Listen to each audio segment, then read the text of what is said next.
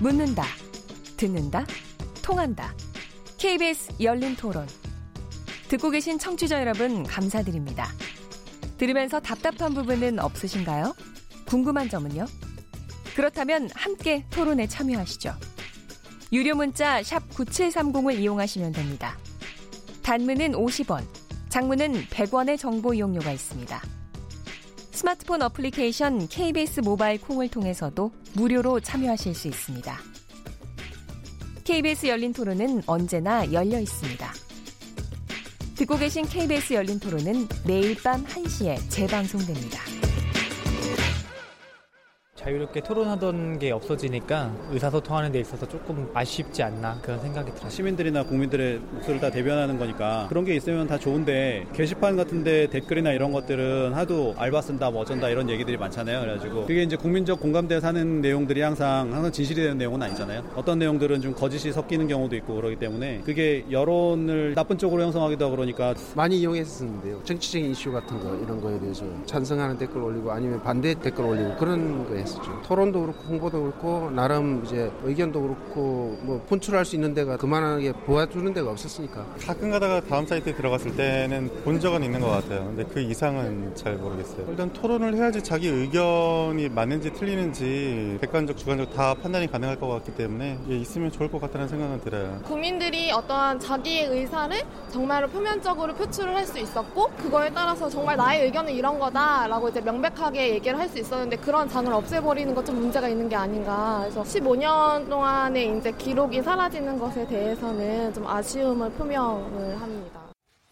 예, KBS 열린 토론 목요일 키워드 코너 오늘 두 번째 주제입니다. 아고라 서비스 다음 아고라 서비스 종료 그러니까 올해 말 다음 다음에 초부터 이제 이게 종료된다는 건데요. 어 아마 지금도 들으셨지만 온라인 토론장으로 아마 제일 유명했던 아마 사이트가 아닌가 싶은데요. 어, 이 부분에 대한 토론 해보겠습니다. 오늘 김남근 변호사님, 손종혜 변호사님, 또 이웅혁 저 경찰학과 교수님, 최재원 다음 소프트 이사님과 네 분과 함께 하고 있는데요. 이게 다음에서 하던 서비스이기 때문에 일단 최재원 이사님께 제일 먼저 발언권을 드리겠습니다. 이게 다음 아고라가 뭐였는지 그리고 왜 이번에 종료하게 됐는지. 네, 이 카카오죠. 일단은 지금 이제 지난 3일 날 아고라 서비스를 이제 내년 1월 7일 종료한다고 공지했습니다. 2004년 12월 서비스를 시작을 한 지 지금 14년 만인데요. 사실 아고라는 2008년 이 광우병 사태를 계기로 급 성장을 했고 네. 그 이후에 이제 이명박 이명박 정부 내내 정부 여당 비판 여론의 중심에 서면서 이제 보수 세력의 집중적인 공격 대상이 됐는데 네. 지금 쌓인 글이 3천만 건 정도 됩니다. 음. 내년 4월에 일단 모두 삭제가 되는 걸로 돼 있고요. 지금은 이제 그 자기 계정을 갖고 있는 사람들은 백업할 수 있는 시간을 지금 주고 있고요. 그러니까 지금까지 20만 건이 넘는 청원에 4,500만 개 이상의 서명이 이루어졌고요. 별다른 법적 구성력이 없지만 억울한 사연을 또 호소하고 그러니까 지금의 청원 게시판 역할을 하는 신문고 역할을 톡톡히 했는데 지금 아마 들어가 보시면 이런 메시지가 나옵니다. 대한민국 제1의 여론광장으로서 15년간의 소임을 마치고 이제 음. 물러납니다. 아, 그, 그, 그, 굉장히 역사적인 발언을 하고 가시네. 네. 소임을 마치고 물러갑니다. 네. 어떻게 보셨어요 이번에 이 종료한다는 거에 대해서 김남근 변호사님? 예, 진짜 뭐 중요한 전 소임을 해줬다고 생각이 듭니다. 뭐 제 아련한 기억에 의하면 이제 저희 대학 다닐 때는 이제 뭘 우리 주장을 피우기 위해서 몰래 유인물을 만들어 가지고 이제 그 몰래 그걸 이렇게 전파하려고 노력을 많이 했는데 여기저기 어떻게 보면 이제 가로 가로대 저기 전봇대에다가도 가서 예, 붙이고 예, 담벼락에 붙이고 뭐 그랬죠. 그랬습니다만 이제 네. 그런 거를 이렇게 어떤 토론회장을 만들어서 그 토론에 참가하고자 하는 사람들이 모여가지고 집단적으로 토론을 하고 그 토론이 성숙이 되게 되면 그게 여론이 형성돼서 어떤 정치나 행정이나 어떤 문화나 이런 데에 쭉 이렇게 그 반영돼 나가는 이제 소위 우리 수기 민주주의라고 그러지 않습니까? 네. 그런 어떤 수기 민주주의의 어떤 이제 한번 모태를 보여줬던 것이 아닌가. 이제 그런 점에서는 저는 뭐 다음 아고라가 상당히 큰 역할을 했었다 이제 이렇게 보여지고요. 근데 다만 이제 그 15년이라는 기간 동안에 이제 더 많은 기술과 더 많은 문화가 이제 발전을 하면서 그거보다 이제 좀 더 다양한 토론을 할 수 있는 무슨 뭐, 뭐 카톡방도 생기고 텔레그램 방도 생기고 여러 가지 SNS도 어, 생기고 또 기술적으로도 그런 걸 좀더 어, 자유롭게 할 수 있는 다양한 수단들이 많이 생겼기 때문에 그리고 또 이제 청원 같은 경우는 또 청와대 국민 게시판과 같은 조금 더 그 청원의 목표를 더 잘 달성해 줄 수 있는 네. 그런 기능들을 이제 정치권이 수용을 하다 보니까 정치나 행정이 수용을 하다 보니까 이제 어떻게 보면 이제 그 초기에 역사적 임무를 맡았던 것들에 그 소임들을 이제 다 하게 된 것이 아닌가 이렇게 생각이 들고요. 그래서 이제 이게 실패가 아니라 저는 더 큰 발전의 길을 열어놓고 이제 임무를 다하는 것이다 이렇게 좀 생각합니다. 솔직히 이런 게 15년씩이나 간다는 건 그게 이상할 정도 아닙니까? 솔직히는. 손정혜 변호사님 어떻게 보고 계세요? 일단은 저는 이 아고라 토론장이 없어지는 걸 보면서 어떤 생각이 들었냐면 사회가 변했는데 사람들의 어떤 니즈 요구 사항들이 굉장히 세밀해졌다. 그러니까 이 토론장도 아고라 토론장은 사실은 종합 토론의 장이었잖아요. 뭐 사회, 정치, 경제 다 뭐 북한 문제부터 뭐 정치 문제부터 다 할 수 있었는데 요즘에 보면은 뭐 각종의 포털에서 카페라는 형식에도 있고요. 각각의 사이트들도 생기고요. 뭐 취미생활 별로 본인의 정치적인 성향 별로 뭐 남녀 별로 해가지고 각각의 사이트들이 각각의 세분화된 전문화된 그, 그 이용자의 어떤 니즈에 맞게 그런 토론장이 생겨버리니까 아고라가 하는 역할이 조금 무색해지고 퇴색해졌고 이제 시대의 발빠름에 따라오지 못하니까 이용자 수가 줄어서 결국은 폐쇄를 하는 거거든요. 네. 그래서 이런 토론의 문화도 이제 발빠르게 변화돼야 살아남는구나라는 생각도 들었고요. 10년 동안 그 안에서 이루어진 갖가지 주옥 같은 토론의 글들 있잖아요. 네. 네티즌들 글잘 쓰시는 분들 진짜 해안 깊게 쓰시는 그 글이 이제 못 보는 거 아니겠습니까? 백업 기간이라고 하는데 보관하는 사람만 볼 수 있으니까 그런 건 되게 아쉽다 그런 생각이 들어서 좋은 토론 같은 건 누가 어, 회사 차원에서 이렇게 책자 같은 거 만들어가지고 좀 보관하고 그러면 좋지 않을까 생각이 듭니다. 네. 네, 이용일 교수님. 네, 그 아고라가 뭐 사라지긴 했지만 그 본질적 기능은 뭐 지금 계속 예, 오히려 ING 또는 진화 발전된 것이 아닌가 이제 생각이 되고요. 다만 지금 뭐 여러 가지 뭐 유튜브라든가 다른 매체가 더 자극적이고 더 빠르고 이러다 보니까 이제 아고라가 그야말로 이제 뭐 소멸되는 이런 형- 형식인 것 같고요.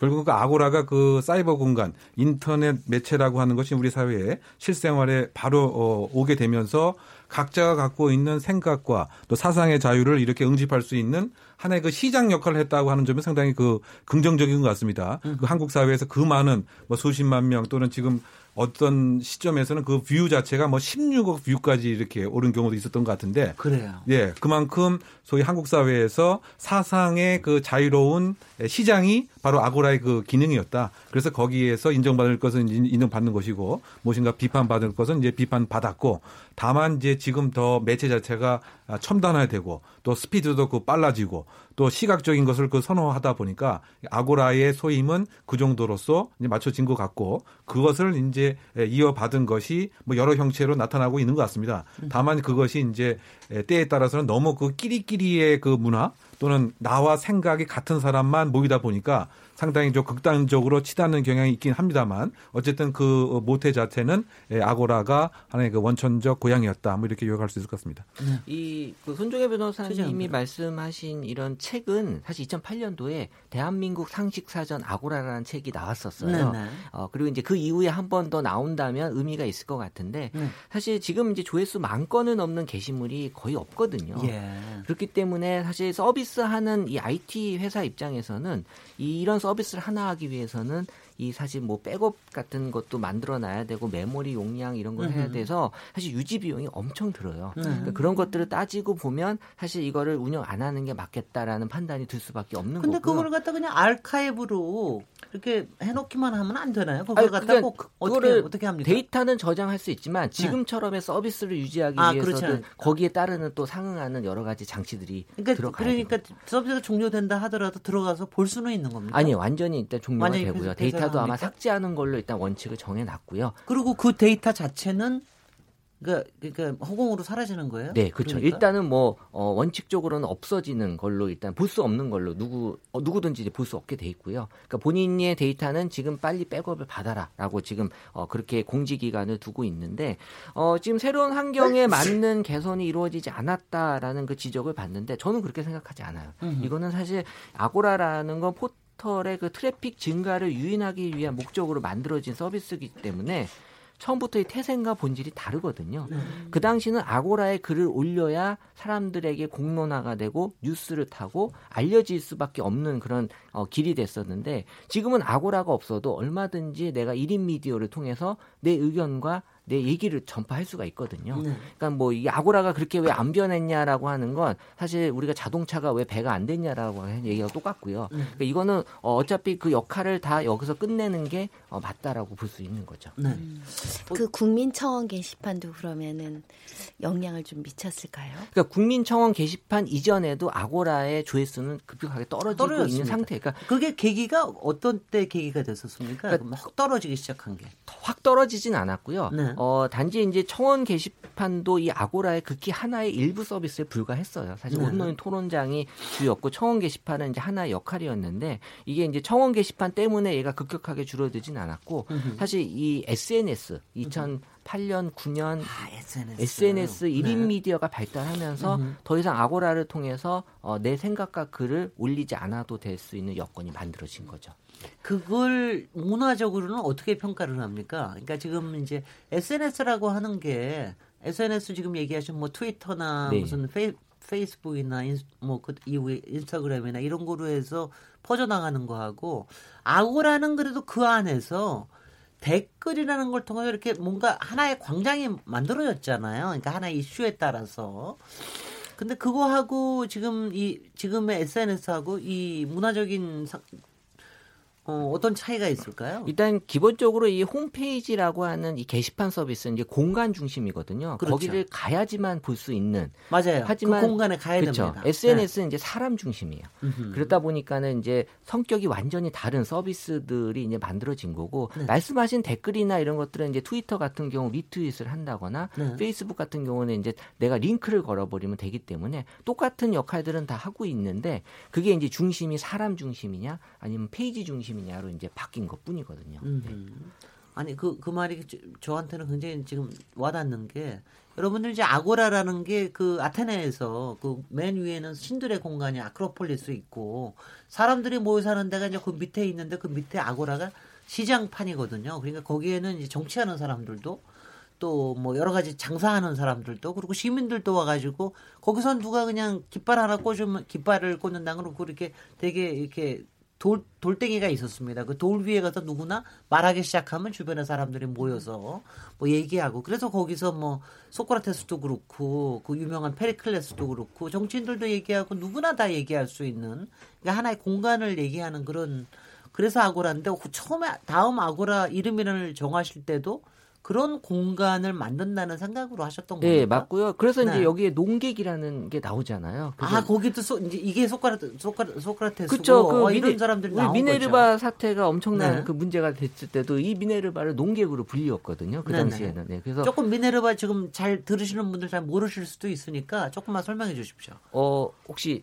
잘 아시면 예, 네. 네, 네. 그러니까 아, 네, 그 네. 김남근 변호사님. 뭐, 뭐 이제 그 박대성이라는 이제 굉장히 어떻게 평범하신 분인데 그분이 이제 있어봐. 왜 미네르바도 그, 그 그것도 또 필명이죠 필명. 아니 미네르- 그게 아니라 그, 그것도 또 그러니까 미네르바가 로마 아테네 예, 여신의 예, 그렇죠. 로마 로마 로마 부엉이에요. 예, 아, 그러니까 그렇네. 그 미네르바가 이제 그 그리스식으로 하게 되면 아테나 신이 되는 네. 거죠. 그래서 아테나가 지혜의 신이잖아요. 네. 그러니까 이제 그 지혜의 신이라는 이제 필명을 가지고 글을 올리셨는데 그러니까 예전에는 이제 이렇게 무슨 전문가여야지만 주장을 할 수가 있었거든요. 어디, 맞아, 뭐 어디 그전에는. 분야의 대학 교수다, 어디 분야의 박사다, 뭐 연구원이다 이래야만 주장을 했는데 이제 아고라 이런 게 등장을 하면서 그게 아니신 분들도 자기 혼자의 학습이라든가 자기 혼자의 여러 가지 노력들, 그다음 또 인터넷이 발달하니까 자기 나름대로 여러 정보들을 수집해서 자기 주장을 전문적으로 펴나갈 수 있는 그런 이제 시대가 된 거죠. 예. 그래서 이제 그런 그런 이제 어떻게 보면 아마추어라고 할 수 있는 예전과 달 좀 비교를 해본다면 그런 논객들이 이제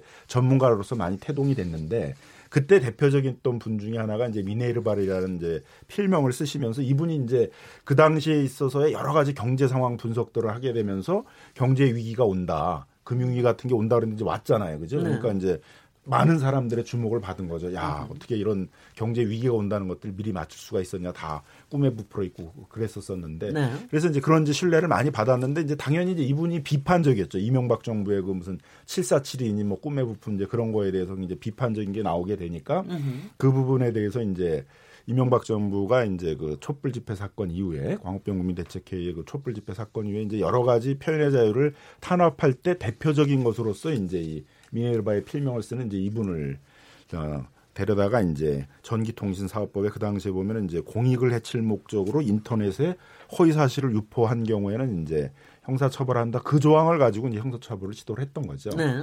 근데 이제 결국 법원에서는 이제 허위라는 인식도 없었고 어 그래서 이제 그런 무죄 판결을 했었고 또 그게 그렇게 되니까 뭐 민변이나 이런 데서 이제 이, 이 법조항 자체가 문제가 있다. 공익을 해야 할 목적이라는 게 도대체 공익은 뭐고 공익을 해야 한다는 건 또 무슨 얘기고 이렇게 추상적인 규정을 가지고 사람 징역 살리는 걸 만들면 안 된다 그래서 이제 위헌 소송을 제기를 했죠. 네. 그래서 이제 우리 헌법재판소가 너무 추상적이어서 사람을 징역 살리는 거에 대해서는 명확해야 되는데 그걸 이제 죄형 법정주의 원칙이라고 그러거든요. 우리 헌법에서는 죄 죄와 형벌에 대해서는 명확해야 되는데 네. 이렇게 막연한 걸 가지고 형사 처벌할 수는 없다. 그래서 이제 이게 위헌이다 그래서 위헌 판결을 받게 된 거죠. 그래서 음. 우리나라에 있어서 역사적으로 보면 그 표현의 자유라는 게 이제 수호가 된 그런 대표적인 사건으로 이제 알려진 게 미네르바 사건입니다. 네. 손정혜 변호사님은 그거 아니, 여기 이거는 또 사실 일종의 사건이니까 이웅혁 교수님께서 아마 팔로우를 많이 하셨을 것 같은데 그런 사건 사고는 안 보시나요? 팔로우를 안 하시나요? 아, 팔로우를 하죠. 사, 아, 각종 사건 네네. 사건은. 미네르바. 네. 역시 이것도 미네르바. 결국은 이제 네네. 그 사상의. 네. 자유 시장에 이것을 이제 맡겨야 되는데 애매한 형사법적 그 규정으로 이렇게 처단을 한 것은 사실 그 개인의 기본 인격권에 대한 이제 그 침해이고 죄형 법전주의에 그 반한다. 그래서 이 법률 자체를 아예 그 위헌으로 이렇게 판결을 한 것이기 때문에 전기통신사 사업법에 법, 관련된 그렇죠. 거군요. 왜냐하면 거기에 공익이 과연 무엇인지 명확하지 않을 뿐만이 아니고. 허위의 통신이라고 얘기를 했는데 과연 어떠한 규범이 금지 규범이 과연 무엇인지 허위의 통신이라고 하는 게 너무 불명확하지 않느냐. 음. 그렇다고 어, 본다면 죄형 법정주의에 이제 반하고 명확성의 원칙에 이제 반한다. 뭐 이렇게 그 됐고요. 그래서 검찰에서 무죄가 됐을 때 일반적으로 그 항소나 이렇게 불복하지 않습니까? 그런데 검찰도 그 같은 이제 불복을 전혀 하지 않았던 것입니다. 그래서 네. 어쨌든 이제 이번 판, 이 판결을 에, 계기로 해서 모든 생각과 이것은 그야말로 인터넷의 하나의 광장 속에서 시장 그 적인 입장에서 평가를 하는 것이 이제 음. 맞는 것이지 네. 예, 국가 권력이 이렇게 적극적으로 기재하는 것은 문제가 되지 않겠느냐 네. 뭐 이런 입장인 것 같고요. 그래서 관련돼서 결국 이제 아고라고 하는 이 광장에 이 국가 권력들이 또 개입한 것이 또 문제가 그 되었던 다음에 것이죠. 그 다음에 이제 엄청나게 들어오기 시작을 했죠. 예. 이른바 댓글 부대. 댓글 부대가 이제 그 네. 경찰 그 청장이 일정한 예, 지시 등을 해서 정보 보안 등에 아예 그 아고라에 이제 그 등장을 이제 하기 시작도 하고 또 동시에 국정원에서도 음흠. 특정한 예, 이런 주제가 올라가게 되면 그것에 이제 반대되는 이야기들을 짧은 시간 안에 음흠. 그야말로 이렇게 집단적으로 부대처럼 활동하는 것이 결국 이제 그이 아고라에서 어, 이렇게 예, 이루어졌기 때문에 그 아고라에서의 순기능 자체를 무력화시키려고 하는 것이 예, 국정원과 경찰에 의해서도 어, 이루어졌다. 네. 뭐 이것이 이제 한 10년 전의 역사적 얘기입니다.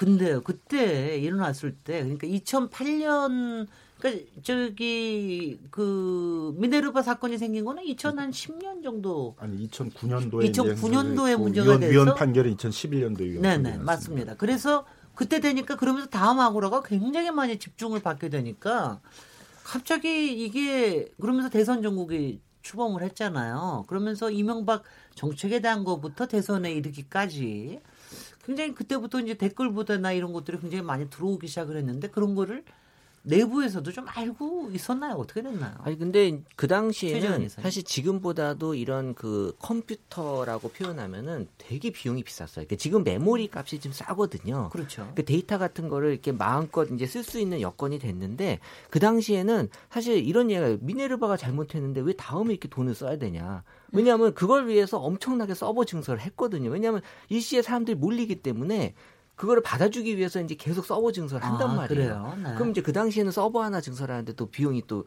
뭐 억대로 들어가니까 음흠. 그러니까 이런 것들이 뭐 정치 사안은 뭐 그렇다 치더라도 다른 일반 사안까지 이제 다 여기서 받아주다 보니까 네. 어 지금 뭐 다음이 계속해서 이제 그 당시에 이거 유지 비용도 만만치 않게 들어가는 아, 그. 역할이 되는 거죠. 약간 저는 이제 이.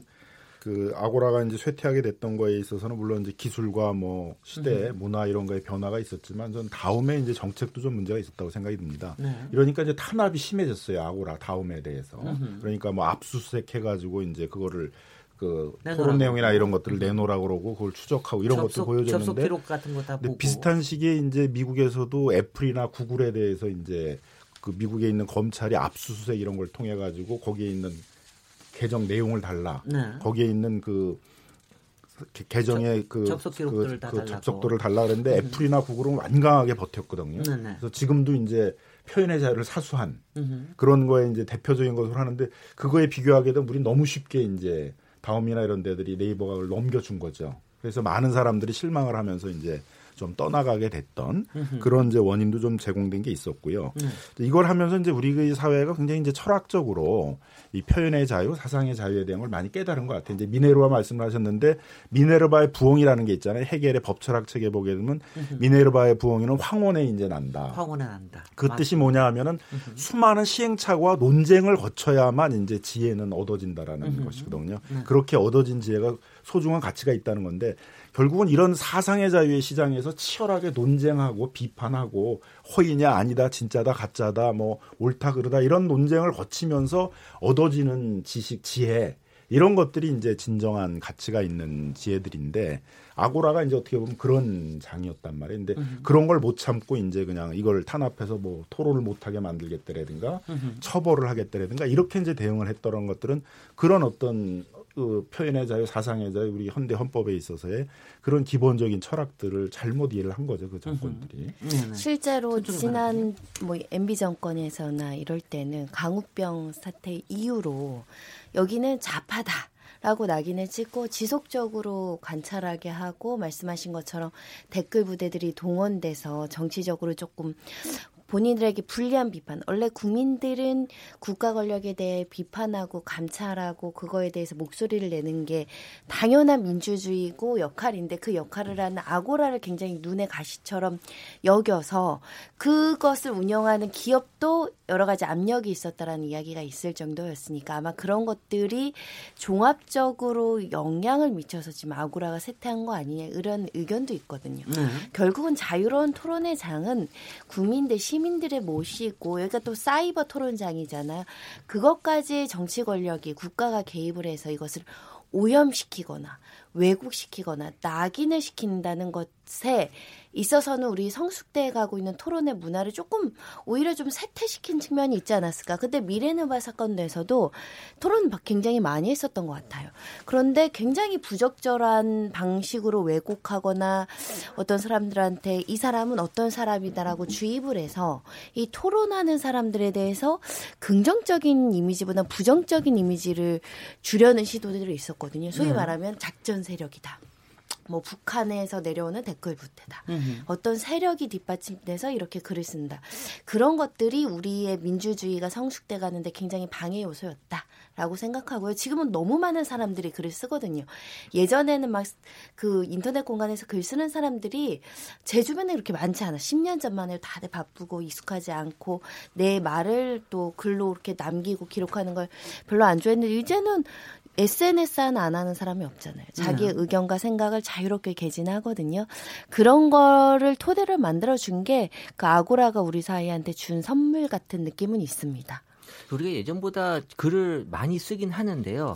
그럼에도 불구하고 지금 SNS 상에서의 글을 분석을 해보면 1대 9대 90의 법칙이 있어요. 글을 다시 1대 9대 90. 90. 글을 쓰는 사람은 한 명이고 음흠. 글을 실어 나르는 사람이 아홉 명, 음흠. 나머지 90명은 그냥 보는 사람이거든요. 눈팅만 한다는 거죠. 그러니까 지금 뭐 언제부턴가 우리가 약간 관망하는 모드로 많이 바뀌고 있어요. 직접 내가 가서 얘기하고 뭐 따지고 하기보다는 일단 지켜보는 걸 많이 좋아하는 거죠. 그래서 게임도 어 정말 못 믿겠지만 내가 직접 하는 것보다 남이 하는 게임을 보는 거 되게 많이들 좋아하시거든요. 네. 그러니까 그 정도로 지금 우리가 약간 어 직접 내가 거기 안에 있기보다는 약간 한 발 물러서서 좀 보는 그런 모드로 많이 지금 바뀌고 있는 그런 분위기가 나타나고 그게 예전보다 많이 변한 겁니까? 변했죠. 예전에는 직접 하는 사람들이 더 많았어요? 뭐, 아, 그러니까 그 비율로 치면은 훨씬 많았지만 네. 양으로 치면 늘었지만 그 안에서의 비율로 따지면은 이제 그 비율에 글을 쓰는 사람이 예전보다는 비율이 적다는 거죠. 네. 네, 네. 그러니까 그 네, 네. 비율도.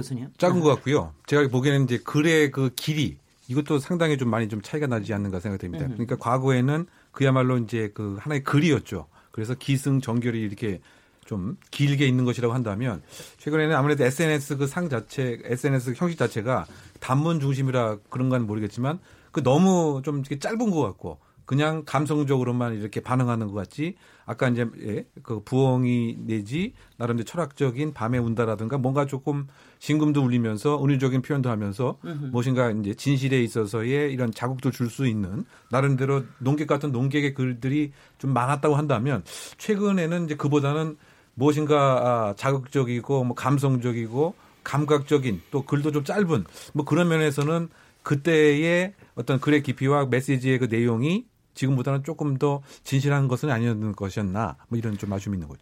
부, 부작용도 있는 거죠. 그러니까 이제 네, 네. 굉장히 혐오적인 네, 네. 표현도 많이 늘어났어요. 네. 그래서 그 굉장히 그 자기하고 다르면은 이제 어떻게 보면 논쟁을 하고 서로 이렇게 그 상대방으로부터 배우고 이- 이러려는 자세보다는 이제 상대방을 막 혐오적으로 공격하고 이런 류의 이제 글들도 많이 늘어난 건 사실이거든요. 그러니까 그런 네. 이제 부작용도 있는 거죠. 근데 그런 것들을 이제 거쳐가면서 어떻게 보면 순화되고 정화되고 그러면서 이제 어떻게 보면 어떤 여론도 형성되고 그런 그 지혜도 모아지고 이제 이런 이제 과정일 텐데 근데 그런 이제 혐오적인 표현이 늘어나니까 그 그런데 잘 안 뛰어들려는 그런 경향도 좀 생긴 거죠.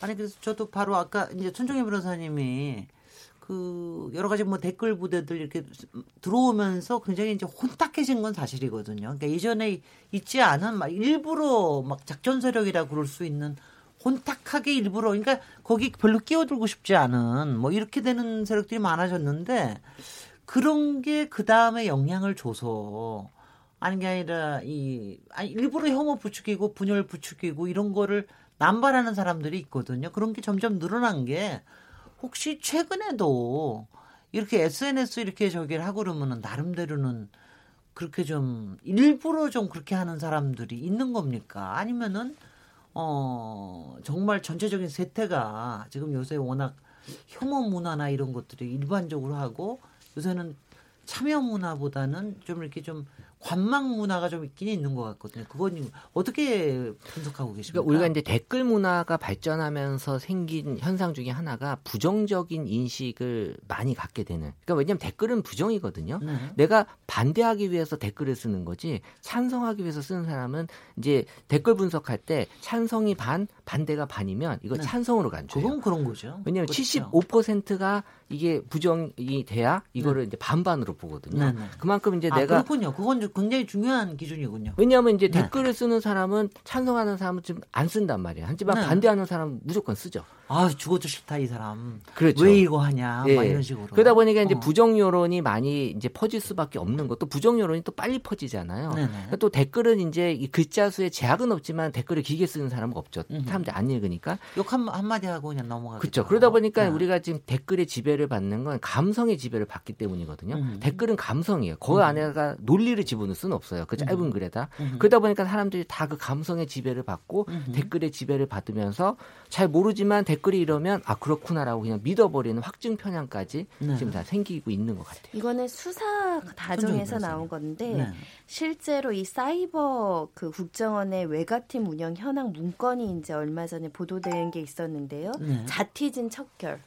좌티즌. 네, 자티즌 척결을 목표로 해서 인원이 많게는 3천 명까지 늘리기도 했었다라고 합니다. 그래서 어느 순간에는 이 아고라 글 50% 토론글을 점유하게 했고 이 문건에는 외곽팀 활동에 힘입어서 자티즌의 활동을 위축시키고 자발적인 우티즌 참여를 증가하면서 이 점유율을 상승했다 이런 내용이 문건에 적혀 있었다는 걸로 봐서는 네.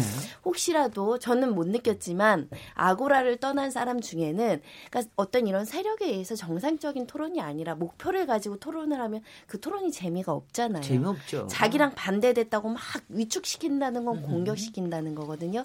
그러면서 조금 오염되거나 이런 부분들도 있지 않았을까라는 생각도 들어서 이런 문건이 발견된 걸 기점 삼아서 토론은 토론이지 토론에서 끝나는 것이 뭐 그게 그렇게 뭐 어떤 심리 전단까지 만들어서 이걸 뭐 어떤 문건까지 작성해서 국가 권력이 인력으로 예산을 투입하면서까지 이걸 방어를 해야 되는지 이런 부분에 대한 반성도 좀 있어야 되지 않을까 생각이 듭니다. 네.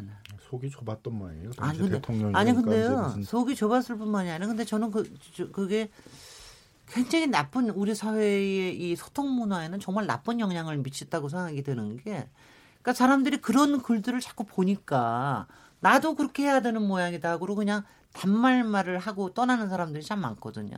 근데 요새 요새 이거 보면은 어 하여튼 조금만 뭐가 나오면 무슨 작전 세력이 개입한 게 아니냐 이런 거에 대한 의문이나 의심 같은 것도 굉장히 많이 갖고 이게 참 우리 사회를 어 아주 아주 굉장히 건강하지 못한 소통 문화를 만들게 된 것 중에 하나가 아닌가 싶어서 저는 굉장히 그, 그 부분은 비판적입니다.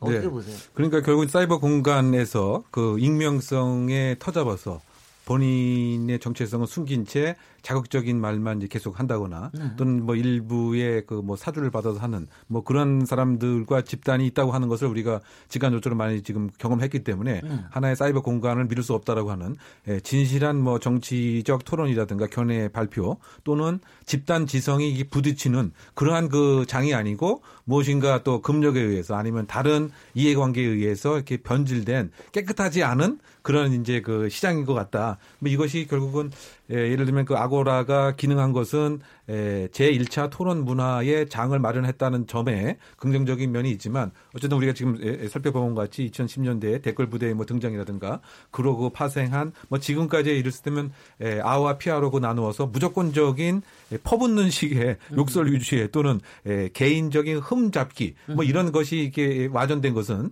예, 처음에 시작됐던 집단 지성의 그 아름다움이 이게 몰각이 되고 네. 또 아고라라고 하는 뭐 정치 사상의 자유 또 그다음에 그곳에서 무엇인가 자정 기능도 있어야 되는데 자정 기능이 그 상실된 점이 제일 안타까운 점이라고 생각됩니다. 예.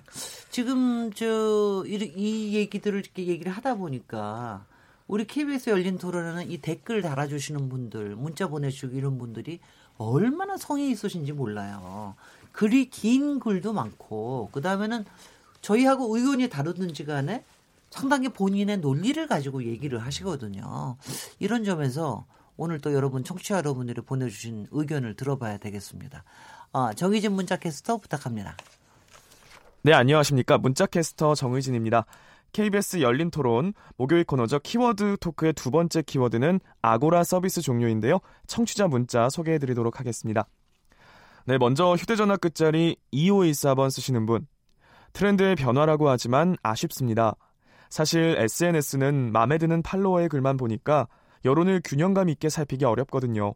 그래서 타임라인에 있는 글을 보면 자기 생각만 더 확고해지는 것 같습니다. 라고 해주셨네요. 휴대전화 끝자리 2240번 쓰시는 분. 아고라 가입해 글을 많이 썼는데 이젠 잘 안 갑니다. 지난 정권 때부터 토론 랭킹이 불투명하게 선정되는 것 같은 느낌을 많이 받았습니다. 라고 의견 주셨습니다. 휴대전화 끝자리 4248번 쓰시는 분.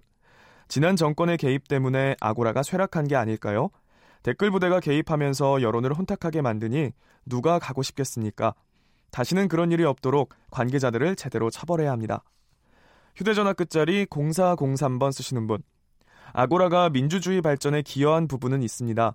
토론을 할 수 있는 구조라 자정 능력도 있었고 건강한 토론이 많이 이루어졌어요. 그리울 것 같네요. 라고 해주셨고요. 휴대전화 끝자리 2901번 쓰시는 분입니다. 아고라가 워낙 상징적이라 서비스 종료가 아쉽긴 한데요. 사실 거기 말고도 글 쓸 때가 많습니다. 건강한 여론 형성이 중요하지 공간이 중요한 건 아닙니다. 네, 마지막으로 콩으로 의견 주신 하이픈 아이디를 쓰시는 분입니다. 인터넷 공간이 정치적 선동장이 되는 경우가 많습니다. 댓글을 조작하는 사례도 있고 가짜 뉴스가 확산되기도 하는데 이런 부작용을 막아야 합니다라고 보내주셨습니다. 네, KBS 열린 토론 여러분들의 사연 계속 기다리겠습니다. 지금까지 문자캐스터 정의진이었습니다. 네, 정의진 문자 캐스터 가, 감사합니다. 여러분들이 보내주신 문자를 보니까 좀 뭉클한 데가 있네요, 확실히. 근데 사실 다음 아고라에서 한 거 중에 굉장히 역사적으로 중요한 일들을 한 것도 있는 것 같아요. 특히 아고라 청원에 관련돼 가지고 여러 가지 있었던 것 같은데 혹시 기억나는 거 있으세요? 어떤 게 굉장히 기억에 남으십니까?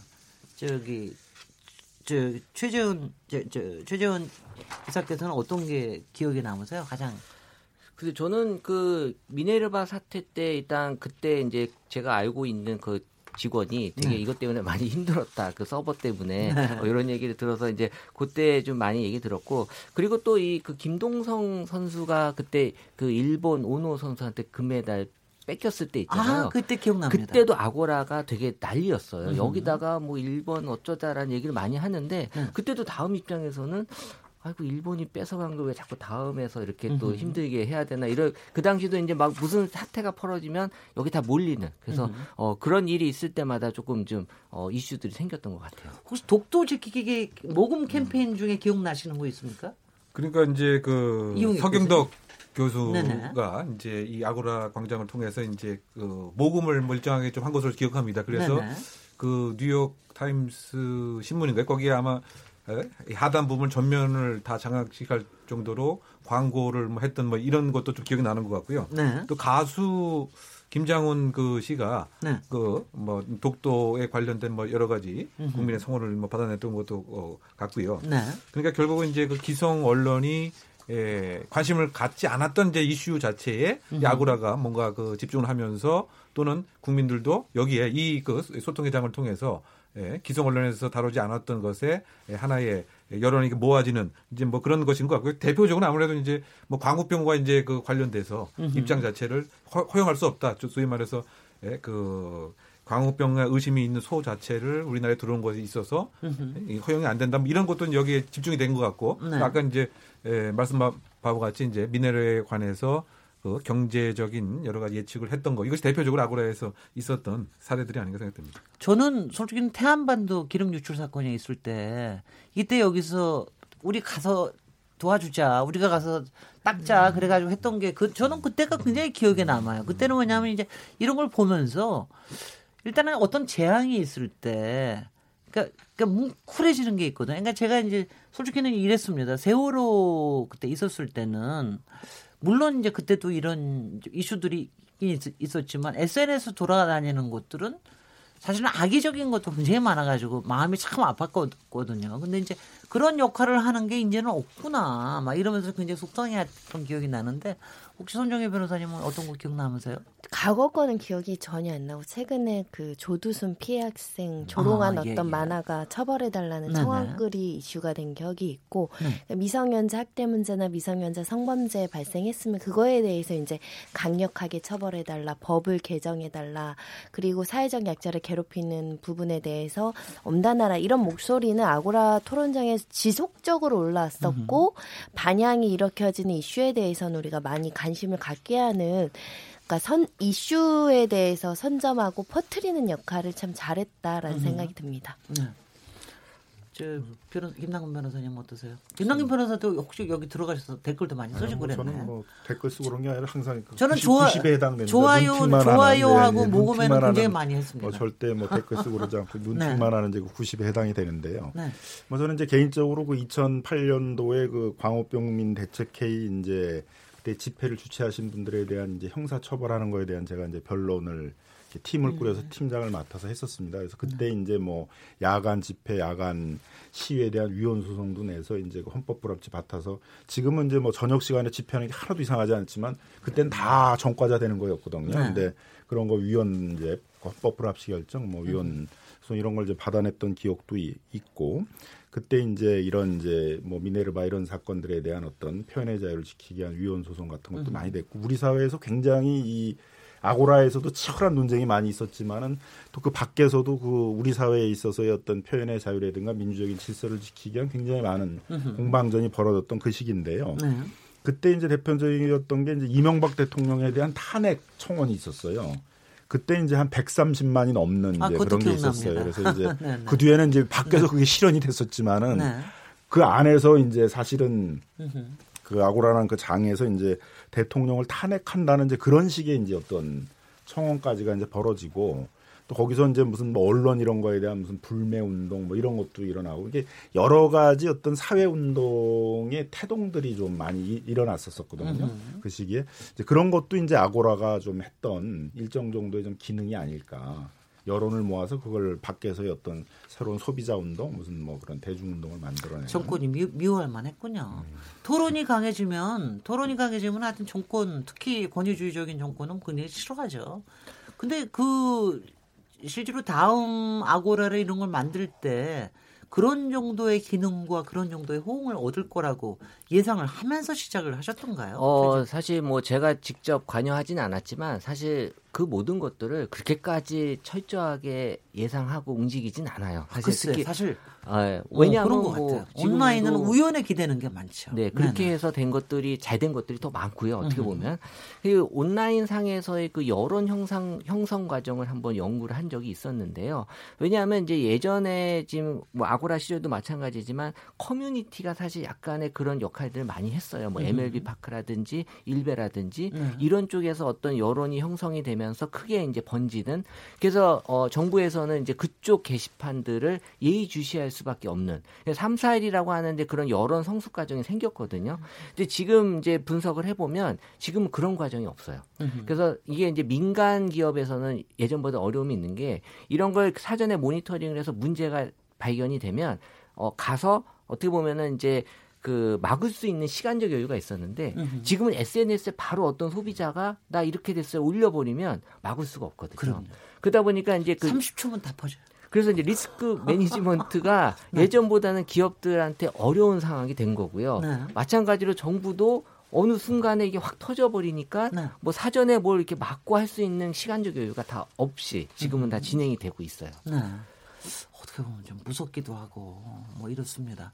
저희 오늘 이렇게 근데 오- 오늘 아고라가 폐쇄된다는 거를 얘기하면서 하다 보니까 아 갑자기 역사의 한 장을 이렇게 닫는 것 같은 그런 느낌이 들기도 하고 아 굉장히 우리가 그동안 일을 많이 했다라는 좀 뿌듯함도 괜히 괜히 느끼게 되고 그런가 하면은 야또또 새로운 세상에서는 어떤 소통이 필요할까 뭐 이런 거에 대한 어, 또 착잡한 마음이 드는데요.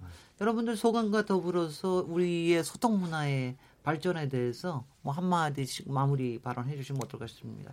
이ሁ원 교수님. 네, 그 아고라가 이제 1세대 그 토론 그 게시판이었고 국민 소통의 그 창구의 역할과 더불어서 또 일정한 더 신문고 역할도 상당 부분 이제 그 한 것이다. 즉 요약하게 되면 온라인 광장 역할을 이제 그 한 것이었는데 지금 그 시점에서는 상당히 에, 이슈별로 이 좀 쪼개진 것 같지 않는가 좀 이런 생각이 듭니다. 근데 다만 이제 그 모습이 너무 극단주의적으로 치닫다 보니까 예, 소위 말해서 건전한 집단 지성이 작동하기보다는 혐오와 편견과 아, 편가르기 식의 지금 입장이다 보니까 그런 부분이 좀 아쉬운 것 같습니다. 그래서 하나의 그 철학적 이슈를 갖고서 이야기할 수 있는 그런 그 공론의 그 장이 재탄생하고 다만 이제 새로운 또 매체가 많이 발달되니까 보여주기도 좋고 다만 이제 그 컨텐츠 자체를 나 아니면 예, 우리 편 아니면 다 적이고 그래서 혐오하고 소위 말해서 비난하고 이것보다는 논리와 근거와 철학을 갖고서 어, 새롭게 탄생한 아고라의 제2 토론 세대의 인터넷 광장을 기대해 봅니다. 네네. 소정희 변호사님. 일단은 우리가 토론하는 거를 긴 시간 보는 게 조금 많이 없어졌어요. 없어졌죠. TV 프로그램에도 토론 프로그램의 시청률이 좀 떨어지고 많이 줄었거든요. 열린 토론 지금 우리 하고 있는데 토론하는 이런 문화 그리고 재미 싸우는 게 토론이 아니거든요. 논증하고 반박하고 이해하고 설득하고 상대방에 대해서 기울이는 이 토론의 문화 아고라뿐만 아니라 좀 토론의 문화가 성숙했으면 좋겠고 그런 새로운 장 아고라가 사라지면 대를 이을 사이트가 생겨야 되잖아요. 네. 그런 사이트를 기대해 봅니다. 바로 그 점에서 지금 이 KBS 열린 토론은 하나의 기적입니다. 음. 아고라보다 더 오래 살아남고 있을 것 같습니다. 예, 예. 네, 네. 최재현 이사님. 네. 네, 이 촛불 집회도 그렇고 아고라도 그렇고 이 공통점은 이제 지도부가 없이 행동을 하는 그 개개인의 모습을 보여줬다는 거거든요. 음. 그러니까 우리의 소통 문화도 이 개개인이 그 깨우치면서 행동하는 그런 소통이 지금 필요한 시대가 아닌가라고 생각을 합니다. 네, 네. 김남근 변호사님. 네, 뭐 지혜의 신인 미네르바의 부엉이는 황혼의 나라고 그런다고 합니다. 우리 네. 인류가 만들어낸 큰 지혜인 민주 주의는 수많은 토론과 논쟁과 시간 시행착오를 겪은 다음에 완성이 돼가는 것인데요. 어, 이 아고라가 그런 많은 토론을 통해서 여론을 형성하는 수기 민주주의의 어떤 모범과 어떤 태동을 보여줬다고 생각이 들고요. 좀 더 많은 다양한 아고라들을 통해 가지고 이러한 어떤 인류의 지혜, 민주주의가 발전했으면 하는 바람입니다. 예, 오늘 말씀을 그냥 간단하게 해주시는데 저도 한 마디를 좀 하자면은 저는 사실 그 한나렌트가 얘기한 말 중에 굉장히 좋은 말이 뭐냐면 한나렌트는 쭉 이제 히틀러의 전체주의가 왜 가능했던가 얘기하는 걸 아주 간단한 한마디로 얘기했어요. 사람들이 소통하지 못하게 했기 때문이다. 사람들이 소통하지 않으면 생각을 안 하고 시키는 대로만 하다 보면은 그런 전체주의가 생길 수밖에 없다. 바로 이제 그 얘기를 굉장히 간단한 진리를 이렇게 얘기를 했는데 어 바로 이 시점에 굉장히 생각이 납니다. 오늘 이제 아고라를 가지고 얘기를 했지만 저희가 인터넷이 어 굉장히 활발하게 되면서 굉장히 다양한 소통의 방식과 도구가 생겼음에도 불구하고 한편에서는 그거를 굉장히 잘 활용한 아고라 세대가 있었, 있었던가 하면 그거를 악용하려고 하던 또 그런 또 흑역사도 있었고 그런가 하면 그 한편에서는 어 지금 이제 아까 손정희 변호사님 말씀하신 대로 토론의 문화나 좀 긴 토론, 호흡이 긴 토론이 자꾸 줄어드는 이 마당에 우리 열린 토론은 그래도 여태까지 살아남아서 있는데 우리는 또 언제까지 살아남을 수 있을까? 그렇지만 하여튼 열심히 살아남아 봐야 되겠습니다. 인터넷은 끊임없이 바뀌는 문화이기 때문에 분명히 이제 아고라를 대체할 새로운 소통의 공간이 나올 테고요. 거기에서 또 우리가 어떤 방식으로 소통할지에 대한 지혜도 또다시 만들어갈 거라고 생각이 되고요. 다음 아고라의 역사를 통해서 우리가 표현의 자유, 그다음에 소통의 필요성, 그다음에 광장의 필요성 뭐 이런 거에 대해서 우리가 느낄 수 있었던 뭐 이런 또 역사의 한 장이 아니었나 싶고요. 그동안 아고라 고생 많이 했고요. 이제 기꺼운 마음으로 다음 시대를 위해서 안녕을 보냅니다. 이제 마칠 시간인데요. 오늘 토론에 참석해 주신 김남근 변호사님, 손정혜 변호사님, 이웅혁 교수님, 최재훈 다음 소프트 이사님 감사드리고요. 저희 다음 주일은 이제 연말 결선에 여러 가지 토론을 하게 됩니다. 출연자들이 어 다음 주일에는 저희가 이제 연말 결선에 올해 이슈들을 이제 쭉 보기 때문에 그리고 나서 다음 이제 그 다음에 새해 키워드 코너 다시 돌아오도록 하겠습니다. 감사합니다. 네, 감사합니다. 감사합니다.